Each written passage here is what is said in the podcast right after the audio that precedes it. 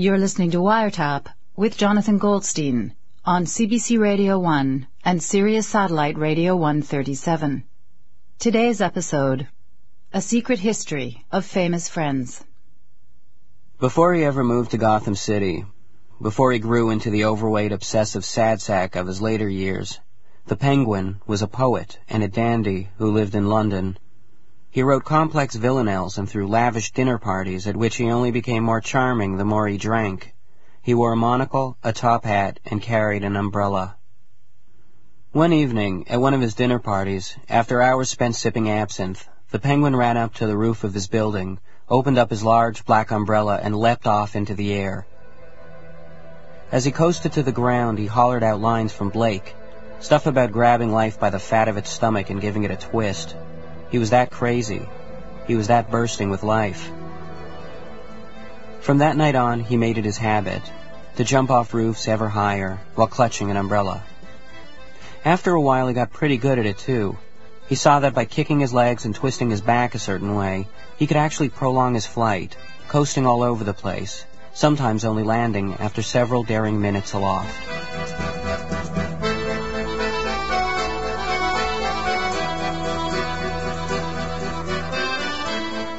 It came to pass that the penguin started hearing more and more about a certain nanny named Mary Poppins. She too, he was told, had been floating around London hanging from an umbrella handle. Everywhere he went, the penguin kept hearing about her, how it was simply insane that they had not met each other yet. So finally a dinner party was arranged by someone who knew them both, and on the evening of the party, the penguin walked into the drawing room, saw Mary Poppins on the divan, doffed his top hat, and bowed low, as was his style in those days. He'd planned a few things to say and do when first meeting Mary Poppins. He thought he might lift up his umbrella as though challenging her to a duel. He imagined she would smile and take up her own frilly, perhaps pink umbrella, and then, together they would dance about the room, leaping over furniture, parrying and thrusting, perhaps even winding things up, breathing heavily nose to nose. Instead what happened was the penguin became very shy and quiet. As he stood there staring at her, his top hat felt needlessly clumsy, his monocle, too small for his face, and the squinting needed to keep it in place was giving him a slight headache. For the first time in his life, the penguin felt ludicrous. I imagine you two must have an infinite amount of things to speak of, said their host, as he sat them together at the dinner table. The penguin nodded uncertainly. After three or four minutes, it became clear that the Penguin and Mary Poppins had absolutely nothing to say to one another that did not deal exclusively with umbrella travel, getting stuck in trees, the shoulder aches, anxiety about tipping over in the wind. Everyone at the table just sat there staring at them expectantly, which made the whole thing even more awkward. Trying to move things along, Mary Poppins asked the Penguin if he liked to sing, to which the Penguin responded, Only when I'm drunk. Then she asked if he enjoyed children, to which he replied, yes, in a sweet wine sauce. The penguin then asked Mary Poppins how she kept people from looking up her skirt when she flew.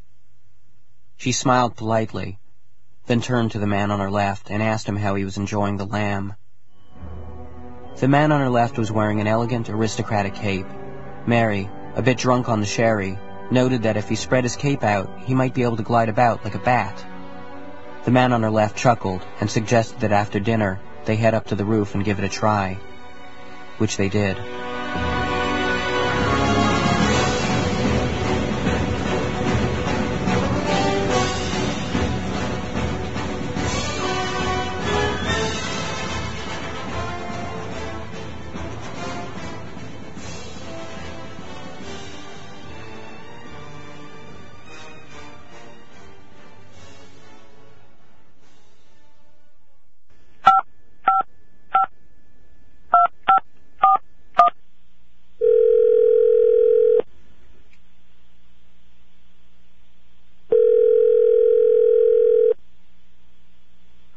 You have reached the answering machine of Fred and Wilma Flintstone. Please leave us a message after the beep. Hey, Fred. It's Barney. Fred, I don't, I don't.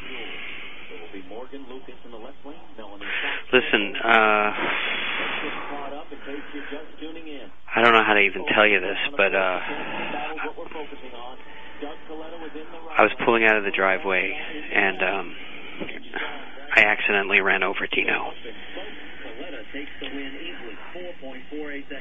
He's uh, he's dead, Fred. I'm really, really, really sorry. I,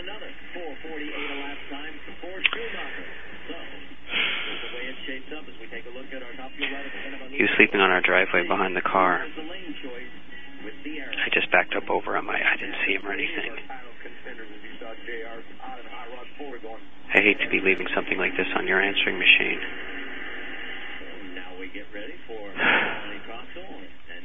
The thing is, Betty and I have to get to the airport because we're supposed to make our flight to Acapulco.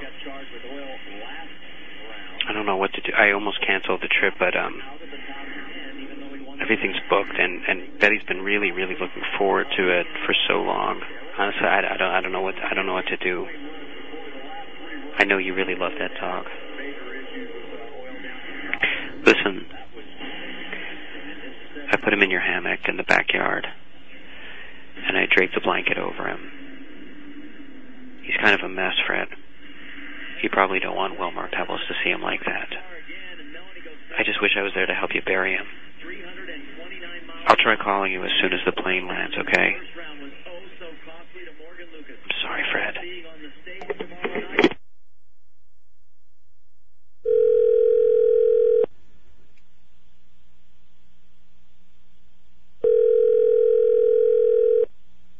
This is Barney. This is Betty. We're the Rubbles. But we can't find our cell phone. I thought you had it. I thought you had it. Oh no. Better, Better just, just leave a us a message. Uh, hi Barney. It's um, it's Fred. I'm uh, I'm just I I don't know. I, I'm sad and stunned and I don't know. Um, I guess you're still on the flight to Acapulco. Call me when you land.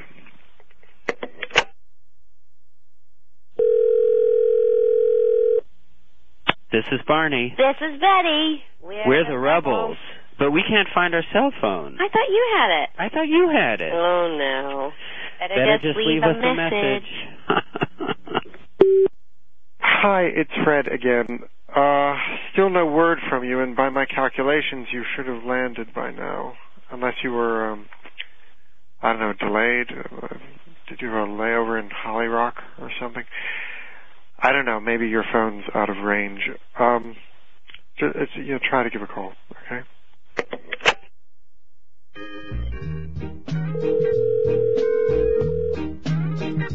this is Barney. This is Betty.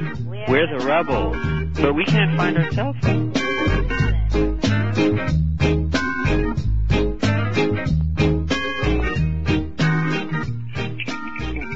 Hi, Barney. I don't know if you remember me. We were best friends, and then you killed my dinosaur. Let's see, when was that? Oh, yeah. This morning? I can tell you're broken up about it because you've tried to call me zero times.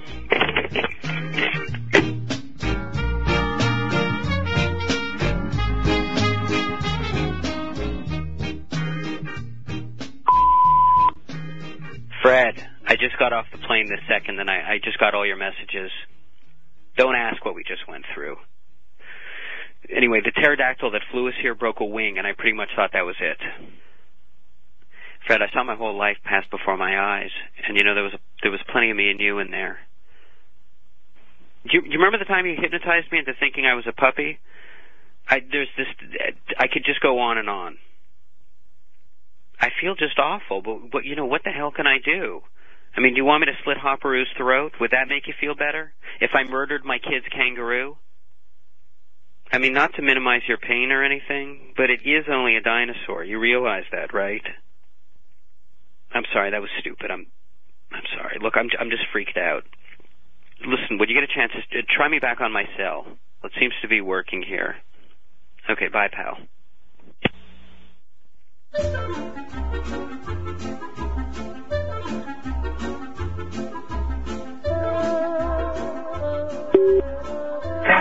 Barney, I am so, so sorry. I had no idea you had plane trouble.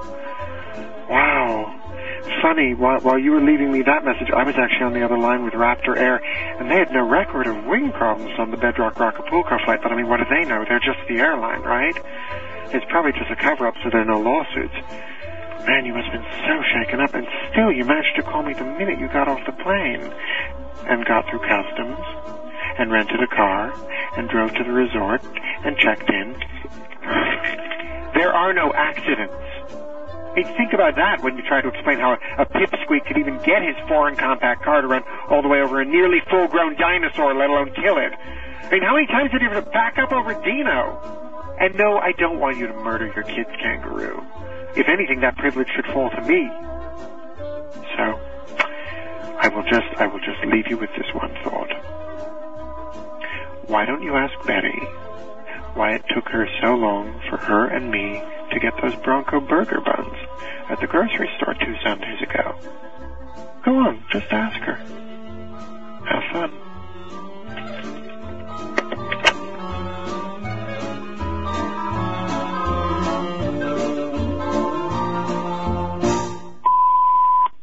Curtis made out with Wilma. You think I'm lying? Remember when we were visiting the set of Slave Boy and we heard her screaming in ecstasy from inside the trailer? And how after you asked her what was going on in there and she said she had accidentally sat on a porcupine quill? And she and Stony started laughing? What the hell do you think they were laughing about, you poor ignorant fat boob? And as far as your disgusting, disgusting insinuation about my wife, let me tell you something, Fred. Betty has never liked you. She's only ever tolerated you out of respect to me and out of love for Wilma. I'm the only friend you have, Fred. And I'd always tell people, oh, Fred, he's all right. He doesn't mean all the mean things he says.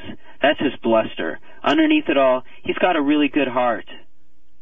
Bullcrap. I was a sucker, Fred.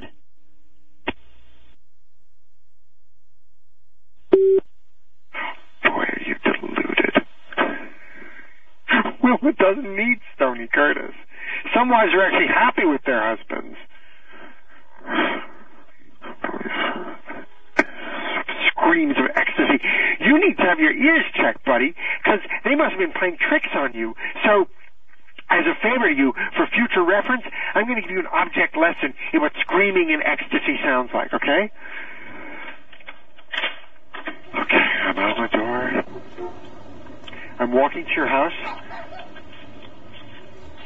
Chilly out tonight. I'm getting the key under the tortoise out front.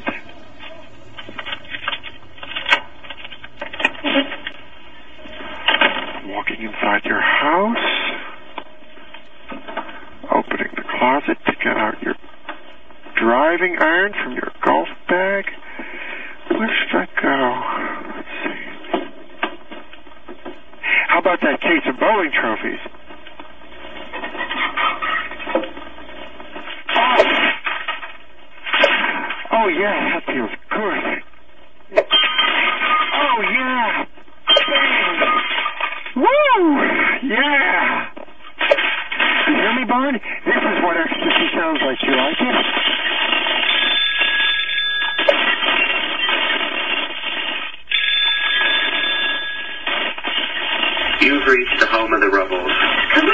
Sam. They are nice people.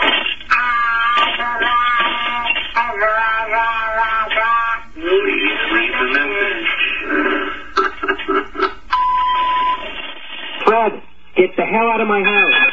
You hear me, Fred? Pick it up, you sick SOB. Pick it up, you sick son of a...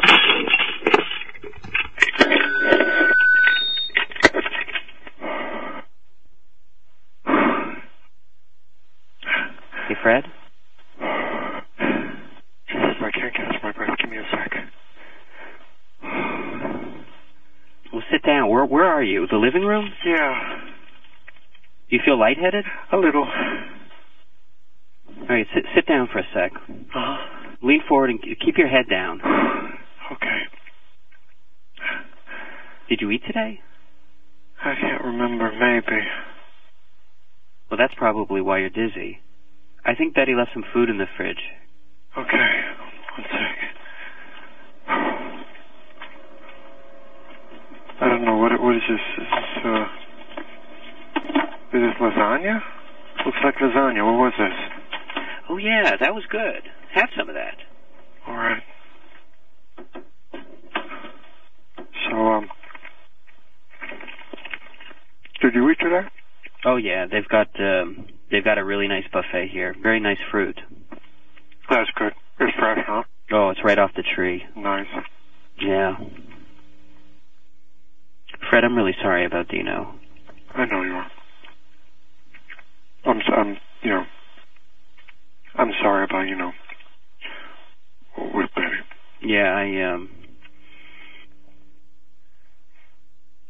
I, I have some stuff I need to deal with. It's kind of why we were taking this trip. Barney? Barney, are you crying? You wake up one day, and you're like a stranger to yourself, you know? I don't know who I am anymore. I can't be a husband to my wife. You know, I have a son who's who's disturbingly aggressive. Oh, no, no, Barn. Hey, Bam Bam's okay. No, he's he's he's not Fred. He's awful. He's he's just so violent. He breaks everything, you know, and and I can't make Betty happy. You know, this morning I was standing in the ocean, and it was just a it was just a really really beautiful day, and but all I could think as I was standing there in the ocean was just keep walking, Barney. Walk out to sea and never come back. No one will miss you. Hey. Hey, don't talk about my little buddy that way. It would destroy Betty. I mean, it would destroy her. I would, I would miss you. You would? Of course I would. I would, I wouldn't know what to do with myself. Like, you think I'm a rageaholic now? I'm sorry. I, I'm sorry, Fred. I, I didn't mean that stuff No, no, it's okay. You're right. I, I'm a hot-headed blowhard and a jerk. I don't know anybody puts up with it. Hey, look, maybe it's because you're such a lovable SOB. You know?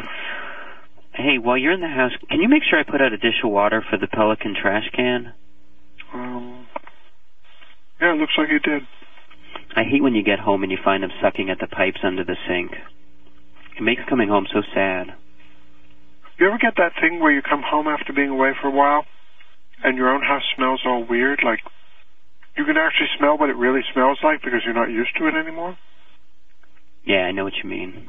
Listen, have a good time. Don't get all depressed. Listen, you don't get all depressed too, you know, with all this blowhard stuff. My best buddy isn't any blowhard, okay? Yeah, yeah. Listen, when I get home, things will get back to normal. You know, we'll sit down and we'll play hand to bridge with the girls, and it'll be like it always is. Yeah, sure, Barn. And I'll bring back some of that famous Rockapulco honeydew. And it'll be great. Yeah, yeah. Yabba dabba do.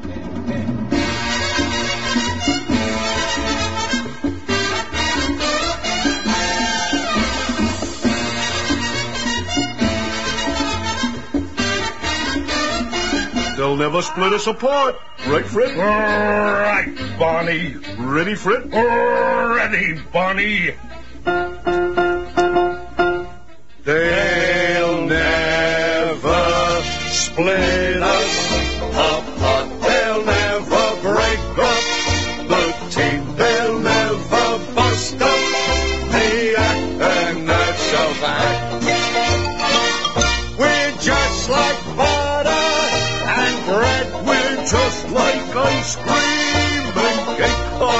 You, could we be closer? no, sir. So let them try all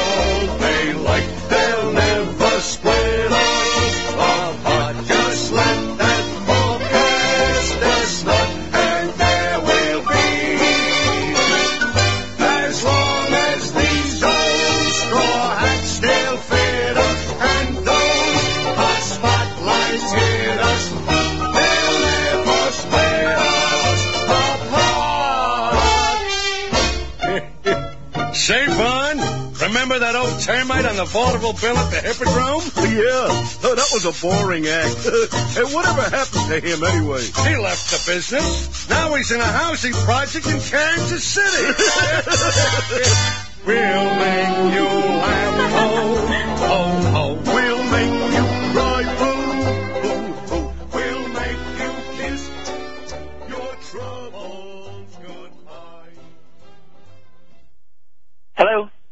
Josh, I'm walking down Robert Bourassa Street and I run into Patrick Sussberger.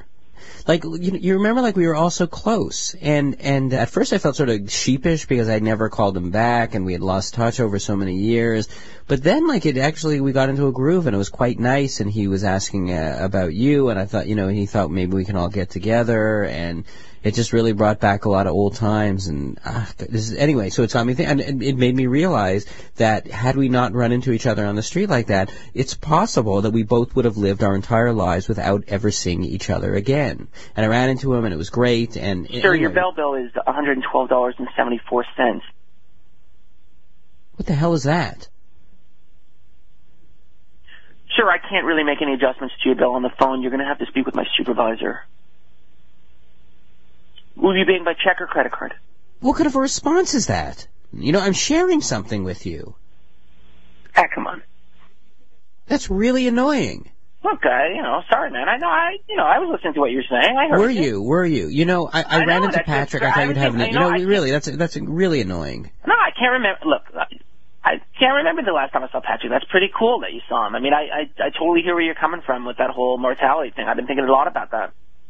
Really? I, you know, I, I, I had a medical procedure done recently. You remember that, and it was it definitely got me thinking about, you know, my life and how short everything. Is. Yeah. Well, it's it's it's like yeah. I mean, like things. Your your your perspective just changed. You know, like like like a few weeks ago, I had a dentist appointment, and uh, as I was lying there in the dentist chair waiting for the dentist to come in, I started thinking to myself, like, well, I go to the dentist once a year, you know, and I started thinking, like, how many dentist visits, even some, you know, something that I don't even like, how many have I got left of them, you know? Sir, I I can adjust your bill down to a hundred dollars, but that's as far that's that's as low as I can go. I don't really have any Are, more. are you sick in the head? If you pay it in installments, I'm afraid that's it's not going to work out. Everything's a joke with you. That come on. Really, like, no, seriously, at the expense of like sincerity and my feelings, you're just gonna, you're just gonna keep on going for that stupid bell bill joke. John, it's a funny joke. It works for me. It, it's a new. It's it's it's it's my bit, and I like it, and I'm practicing it out. I'm I'm trying. I'm giving a few test runs, and and you know, quite frankly, I think it's working out pretty well. It, it's work, you know, it's it's basic. Like, what makes it different than like just telling someone to shut up? Comedy. Look it up. No, it no, it's it's not funny. Okay, it's just hurtful, Funny. hurtful. Do you understand? how is it hurtful? I'm not well, attacking. no, you in it's because. I'm sharing Did I call something with you. No, no, no. I'm rendering myself vulnerable. I mean, not you know, not to make too big a deal out of it, but I'm sharing something of myself with you. I hear what you're saying. I, I, look, I didn't mean anything. No, I don't think you do. I didn't mean anything by it. I, I, I, you know, whatever. It was just the opportunity presented itself. I'm sorry if it offended you. I, I, I, why don't I buy you a pony? That take the edge off? I never noticed this about you, but you're you're you could be very sarcastic. Come on, who's being the hermit? You're the one who calls me up. You don't even say hello. You don't even you don't even acknowledge that I'm on the other end of the line. It's like I'm a toilet, and you, you're talking to me like I'm not even here. So if you're going to talk to me like I'm not even here, I'm going to make it like you know, I'm somebody else entirely. If you want to make it a business transaction, that's fine. Wait, wait, wait a second. So if I've got this right, I somehow have hurt your feelings. Is that it? No, I'm just saying. I I'm sorry. I didn't realize that you know that I, that somehow I was taking you for granted. I I, I are you being sincere? Yeah, I mean, I mean, Well, yeah, is is this yeah. something that I do often? It's- I you know I was just excited. I you know I I wanted I was just anxious to share the news with you. That's all. I mean, it's, you you do it kind of more often than you think, and I, I don't know. I just, Well, I, I don't I don't get. So you want me to apologize to you? I don't know. It wouldn't be. It would, if I asked you, it wouldn't be sincere. You have a problem with my sincerity? Oh, for listen, I could. Uh, well, you know, truly, I. uh I mean, I am sorry. You know, Sir, I, I'm going to have to cut in here, for- and I, I really appreciate the sentiment, but there is the matter of the unresolved amount. honestly, I feel I feel like Charlie Brown. Sir, I think we're, we're straying a bit from resolving the outstanding bill issue. Let's work on this together. So let's be proactive about this. By all means. Perhaps your your bill is quite high because of the excessively long conversations that you have. If you stripped away a bit of the emotionality and You then see, you know what? If I can, the, the self-obsession, perhaps your conversations might be a wee Oh. bit shorter and your bill uh, commensurately lower. Just, Wait, wait, hang- sir, hang on, okay. Sir, just a suggestion. that doesn't even make any sense. Local call, it's a flat rate for local calls. Oh, sir. Oh, it, I think I've identified a problem area with the new area code switchover. There's been a change in uh, in billing areas. So what are, were once considered local calls are not necessarily Billing areas? What are you talking about? It doesn't make a difference. If, if the area code doesn't affect this at all. Sir, we do have an ombudsman that can receive complaints Oh, of please! I've tried that before. It doesn't work. I'm sorry that you've had bad experiences in the past, but I, I would You, you, you know what? I, I I would be complaining about this level of phone service. Do you know that? Really? You know how unsympathetic and, and sarcastic you've been. You know, and unhelpful and uncollaborative. Sir, I don't come into your place of employment and tell you how to do your job. Mm-hmm. I feel duty bound to remind you that I am a human being at the other end of this line. Well, you certainly don't act like it. I'm trying to give you the best service that I can, and I do feel You that know what? This is classic big business not caring about the little guy. You know that? Really? Sir. And you know what? No, no, no. You're a part of it. You understand? You're just a cog in a bigger machine. Do you ever think about that? With Sir, all that your sirs, true, all you your sirs. have an outstanding balance, and as an adult, you need to face up when you're down and troubled and you need a helping hand and nothing, well, nothing's going right. Close your eyes and think of me. On Wiretap today, you heard Jonathan Goldstein as Barney Rubble, Wendy Dorr as Betty Rubble, and David Rakoff as Fred Flintstone. You also heard Joshua Carpati. Today's episode of Wiretap was written by David Rakoff and Jonathan Goldstein, and produced by Jonathan Goldstein with Mira Burt-Wintonick, Wendy Dorr, and Carolyn Warren. Tune into Wiretap Sunday at 1, 4 Pacific Time, and Friday evening at 8.30. You can also hear Wiretap across North America on Sirius Satellite Radio 137. Reach us through our website at cbc.ca slash wiretap. All you got to do is call, and I'll be there, yeah, yeah, yeah. You got to